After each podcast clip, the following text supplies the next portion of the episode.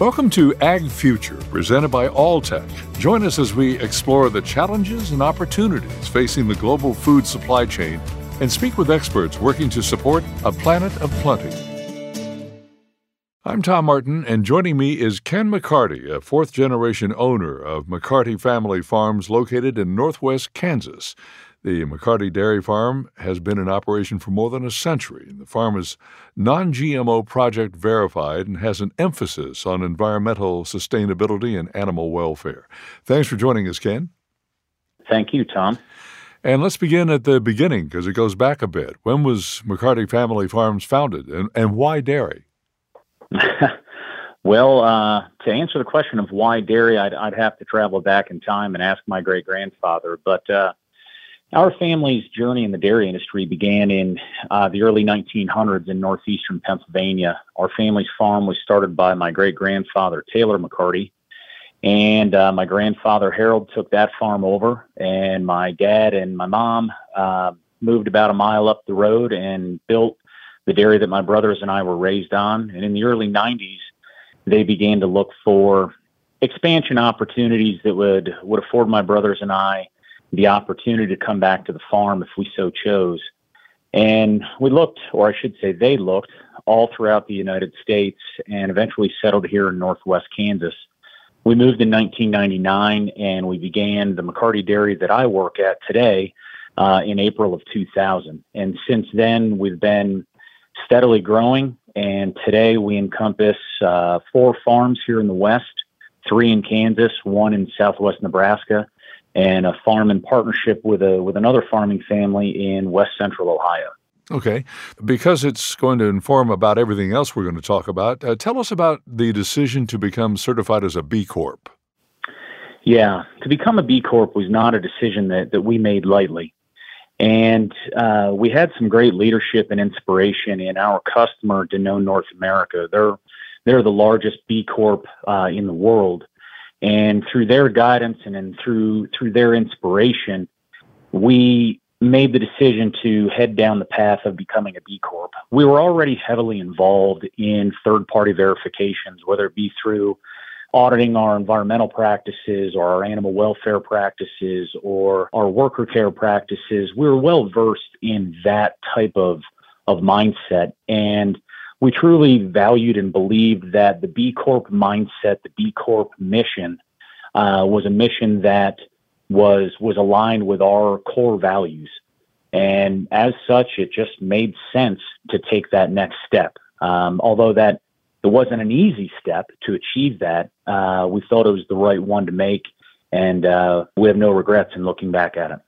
That uh, aspect of third party verification would seem to really keep you on your toes. And do you regard that as a good thing? Oh, absolutely. Absolutely. Um, you know, being, being accountable to a higher cause and being accountable to someone that I don't go to work with every day uh, does nothing but improve our business, uh, improve our farms, improve us as as owners and, and managers of our business, it simply just makes us better because it doesn't allow us to ever rest on our laurels. Well, what are some specific ways that you meet these standards that are, are called for in B Corp certification? Some of the cornerstone principles that, that we have focused on within achieving the B Corp certification have really centered around environmental sustainability and worker care.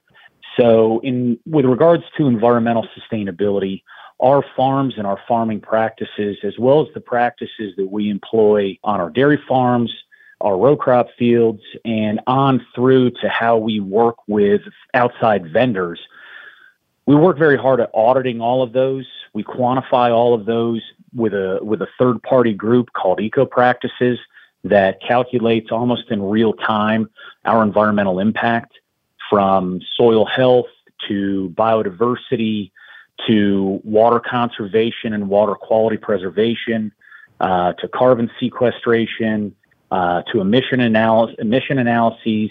We try to take a very full circle view of environmental sustainability and encapsulate that into a publicly available, well based in science report. And then uh, beyond that, when it comes to things like worker care, we work with Validus, a third party auditing body, to, on an annual basis, review our employee practices. Things like what our wage scale is, what our benefits packages are. Do we have uh, things like whistleblower policies and whistleblower systems available?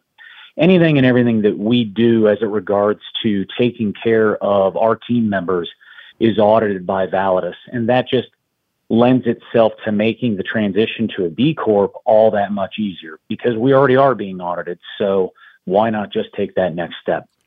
Tell me a little bit more about your approach to carbon sequestration. What, what do you all do in that regard? So, our first approach to the overall carbon cycle is to create less of it. But when it comes to sequestration, we work very closely not only with our customer in Danone North America uh, and with our third party verifying body, Eco Practices, but we work with our local farming partners to uh, roll out the, the practices of, of cover cropping, to try to implement things like minimum till or no till, uh, those types of infield practices that are actually pulling carbon from the air and putting it back into the soil are all the programs that we're, we're really trying to implement, not only on the acres that we control, but the acres that we influence. And we're using our acres and our farming practices and, and our business model to try to inspire our farmer partners and hopefully beyond our farmer partners and you know to the to the farmers that are within the local communities that surround us or across the nation to demonstrate that hey these types of practices are good business and with the added benefit of they're good for the world as well. What drove the decision to go for a non GMO certification, and, and how has that improved the quality of your operations? And I'm wondering, was it difficult to arrive at the decision to, to do that? Well, that decision was really prompted by our customer, hmm. and it was a very daunting ask. I would say that the the thought of it was more difficult and more scary uh, than than the application of it. Hmm. What was interesting to us is we embarked on that journey, and we had to do it pretty pretty suddenly, and we had to shift gears of not only ourselves but of our farmer partners rather suddenly. And our farmer partners embraced the change. And in fact, we've had farmer partners come to us and say, "I've been wanting to make this change for years. I just simply haven't had the market." You know, so there was that initial mental roadblock that we had to overcome to achieve that. But since then, what the feedback that we've received from uh, our farmer partners and, and from the data that we've collected off of our own acres has been nothing but encouraging. We're showing greater economic returns. We're showing equal or, or greater yields. And I think the, the biggest testament to why this has been a positive change for our farms and our business is our cows are more productive, and it appears our cows are healthier by being fed uh, primarily non GMO ingredients. It sounds to me as though the market is becoming much more friendly to sustainability and to the whole concept uh, of what you are doing on your farm. Uh, is that what you're finding? Yeah, I think so. You know, I think that there's going to be a greater call from the consumer, a greater call from NGOs, a greater call from Mother Nature it, herself for businesses and, in particular, agriculture to adopt more sustainable practices. And I know myself when I go to the grocery store or when I go to a, a, a coffee shop, for example, I do now pay more attention to the on package business practices that are, are stated by these companies. And if I have the ability, I will inherently choose the more sustainable company. Well, if you don't mind, I have some very specific questions about what goes on at the McCarty Family Farm operation. Um, and let's begin with water, how you optimize water efficiency and reuse. How do you do that? Well, here in northwest Kansas and in southwest Nebraska, water is a very serious issue. We sit atop the Ogallala Aquifer, which is uh, a depleting groundwater source. And, you know, it's pretty honest to say that the future of these communities and the future of this area and the future of our business depend on conserving that natural resource. So, what we try to do is we try to implement water conservation measures from the soil all the way through our production and supply chain, ultimately clear to the cup of yogurt. In-field practices such as cover crops, through the application of manure solids, uh, minimum till, help us increase organic matter levels within that soil, which ultimately help us retain uh, moisture within that soil. We also measure the amount of water that is required by the crop and the amount of water that we're applying to the field through the use of soil moisture probes, where we can almost real time watch the depletion rate or the uh, the restoration rate of the soil moisture levels in those fields, and we can be very, very specific in the amount of water that we apply. Moving beyond that, we have on our farm in Rexford, Kansas, an on-farm evaporative uh, condensing plant that allows us to not only reduce the freight of finished goods from our farms to market, but it also, and more importantly, here in Northwest Kansas, allows us to reclaim approximately 65,000 gallons of fresh water a day and keep that water atop the source from which it came. It allows us to very greatly offset our, our dairy farm's draw on the Ogallala and offsets drinking water uh, and wash down water that would otherwise be used. Beyond that, we try to implement what we would call smart cow cooling technologies. Uh, for example, obviously a cornerstone of a dairy farm is taking good care of our cows because they take care of us. And in order to do that, we need to try to mitigate the effects of heat stress. So in those hot summer months, we sprinkle our cows with fresh cold water. And there are times where maybe the cows are out of the pen or there aren't a tremendous amount of cows under those sprinklers. Uh, so those sprinklers will shut off at those times. Uh, we also have those sprinklers set to increase their sprinkling time uh, and frequency as the temperature increases. So as that heat stress level increases, our efforts to combat that increase proportionally. It sounds like you really embrace data. Uh, what are some important ways that data has been integrated into your day to day operations? Yeah, so data, I think, is the future of our farms in terms of how we are going to optimize our our farms and our business. And you know, we're collecting data from as many sources as we possibly can, and collecting data, frankly, that we don't even use today, um, just because we don't know how to use it today. Uh, but that being said, a lot of our data is very, very cow centric. So we're evaluating on a weekly basis herd health events, milk production levels, feed efficiency data, all in the effort to try to continuously drive improvement on our farms. We're also collecting a tremendous amount of financial data that allows us to make better business decisions and ideally preserve our business for the next generation. And beyond that, um, we're working with third party groups that are quantifying in field farming data, soil organic matter, matter levels, uh, nutrient loads within the soil. Uh, obviously, we're collecting water use data, and all of that is flowing into systems that ultimately help us make better operational uh, and strategic decisions for our farms and for our business. Well, earlier generations relied heavily on instinct and on know how that was passed down from generation to generation. Uh, how does the use of data replace that reliance on instinct? you know, my brothers and I are are very competitive individuals, hmm. um, and as such, that kind of makes us emotional individuals. And the use of data has allowed us to step back be less emotional about the decisions that we make within our business, within our farms, uh, and allow us to make decisions that are really based on fact and not instinct and not emotion. Now, that being said, instinct and emotion still have a place on a, on our farms and within our business, you know, and that that historical know-how still matters. My dad is 78 years old and is still on the farm every day.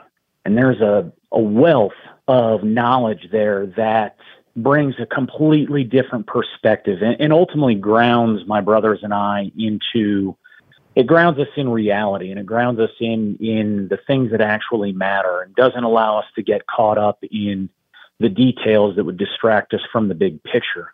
So there's always a place for that. But when it comes to executing day-to-day decisions, uh, we're trying as best as we possibly can to ground those decisions in facts and in data. Well, Ken, what sorts of, of innovations or emerging technologies uh, have captured your attention? Oh, man. Uh, you know, innovation and, and, new technologies are developing at such a rapid pace, it's almost hard to keep up with it. But the adoption of robotics on, on dairy farms and within agriculture in general, to me, is incredibly exciting. Finding qualified labor is increasingly a challenge uh, across the ag industry. So, being able to eliminate that human factor and implement the use of robotics, I think, is incredibly exciting. There's some technology emerging now to utilize artificial intelligence to analyze large data sets and to help us make better decisions on our farms. That to me is incredibly exciting because I mentioned, as I mentioned earlier, we're collecting so much data at times it can be overwhelming. And at times, you know, we know that we bring our own bias to that data analysis. So utilizing a tool that can eliminate that bias and perhaps glean uh, correlations or, or opportunities that we may otherwise miss, to me is incredibly exciting. And there's other advents, things like CRISPR technology or things like uh, the utilization of drone technology. Those types of innovations will do nothing in my mind but drive positive change in the ag industry. Do you use robotics or automation in your barns? Uh, we do use some, yes. Um, the ability to implement those types of robotics onto, in our farms, what are 20 year old facilities can be somewhat challenging. But in our newer facilities and our newer farms, yes, the, the implementation of robotics is coming very quickly. So it's it's an emerging technology that we keep our eyes on closely, and when feasible, when economical, and when possible, we'll implement that technology. Well, I'm sure you stay on top of industry trends, and, and I'm just wondering what's on your radar right now. Oh well, you know, I, I believe that the future of the dairy industry is going to be a, a, a future of increased traceability and increased uh, transparency and an increased level of accountability to our customers, the consumer, our communities, the environment. Consumers, I believe, are demanding that. Mother Nature is demanding that. Uh, I believe that we're just going to continue to see the demand for that increased accountability increase but I also uh, believe that the trend towards consolidation uh, is going to continue. Um, it doesn't seem to be slowing down. The dairy industry, uh, unfortunately, is losing farms at a very rapid pace. So I think consolidation will continue. But I also think that there's going to be a continued emphasis on farming the right way. I, I don't believe that the the future of the dairy industry or the future of the ag industry is is going to have any place for bad operators, operators that are are not working towards a a greater cause or towards uh, the improvement of of the environment around them. I don't think that's going to fly moving forward. Well, we've been through a very strange and difficult year this past year, starting about almost a year ago and the pandemic is continuing. Uh, we do see some light at the end of the tunnel, but uh, what are you seeing happening as a result uh, in the overall dairy industry? What, what's happening as a result of this pandemic? Well, you know, on top of the, the day-to-day operational challenges the, the COVID pandemic has created, you know, trying to make sure that our team members stay healthy, uh, our farms stay fully staffed and, and operational every single day. That in and of itself is a big task. but the the pandemic has created a tremendous amount of volatility within the markets, which at times can be a great thing. You know, um, buying opportunities have existed, but beyond that, it's just the lack of predictability that has come from this pandemic. Not only the lack of predictability in my my everyday life, but the lack of predictability in, in markets, the lack of predictability in consumer demand. All of those things have taken what is already a stressful uh, and high paced, fast paced, high pressure job and elevated it to a level that I hope we don't have to continue for another year. really. Um, you, you, touched on this a little bit earlier, but uh, just to to wrap up our conversation, um, when you sit back and think about it, what, where do you expect the dairy industry to go from where it is now? Well, you know, as I mentioned earlier, I think the dairy industry is going to go to a more sustainable place than what it has been historically. And that's not to say that the U.S. dairy industry hasn't made absolutely phenomenal strides towards becoming more sustainable. It, it, certainly has. But I think there's going to be an increased drive for that. Um, I think there's going to be the dairy industry will will ultimately arrive in a place where there are fewer larger farms, and I think that that's going to lend itself to uh, a more, I hope, a more transparent and a more traceable food supply that should allow us to be more responsive to market conditions, consumer demands, and ultimately needs from the environment or from our cattle. That's Ken McCarty, owner manager of McCarty Family Farms in Kansas. Thanks so much, Ken. Thank you. And I'm Tom Martin, and thank you for listening. Join us for the rest of this series as we reflect on how the agriculture industry adapted in 2020 and speak with experts on what's in store for agri food in 2021. Thank you for joining us. Be sure to subscribe to Ag Future wherever you listen to podcasts.